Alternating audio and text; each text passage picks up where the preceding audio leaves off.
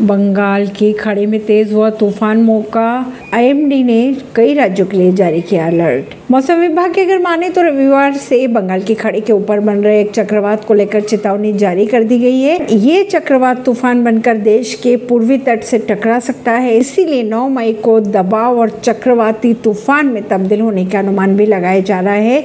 इस तूफ़ान को मौका नाम दिया गया है। मौसम विभाग के अगर माने, मौका के कारण आंध्र प्रदेश में तीन दिन तक बारिश जारी रह सकती है। आईएमडी के अनुसार 8 मई से 12 मई तक अंडमान और निकोबार द्वीप समूह पर इस बारिश का अनुमान लगाया जा रहा है। वहीं अगर हवाओं की बात करें तो तेज हवाओं के साथ बारिश आ सकती है।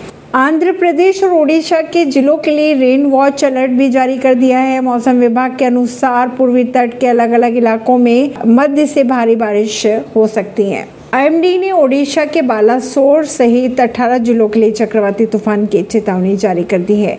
ऐसे खबरों को जानने के लिए जुड़े रहिए जनता से रिश्ता पॉडकास्ट से, परवीन दिल्ली से।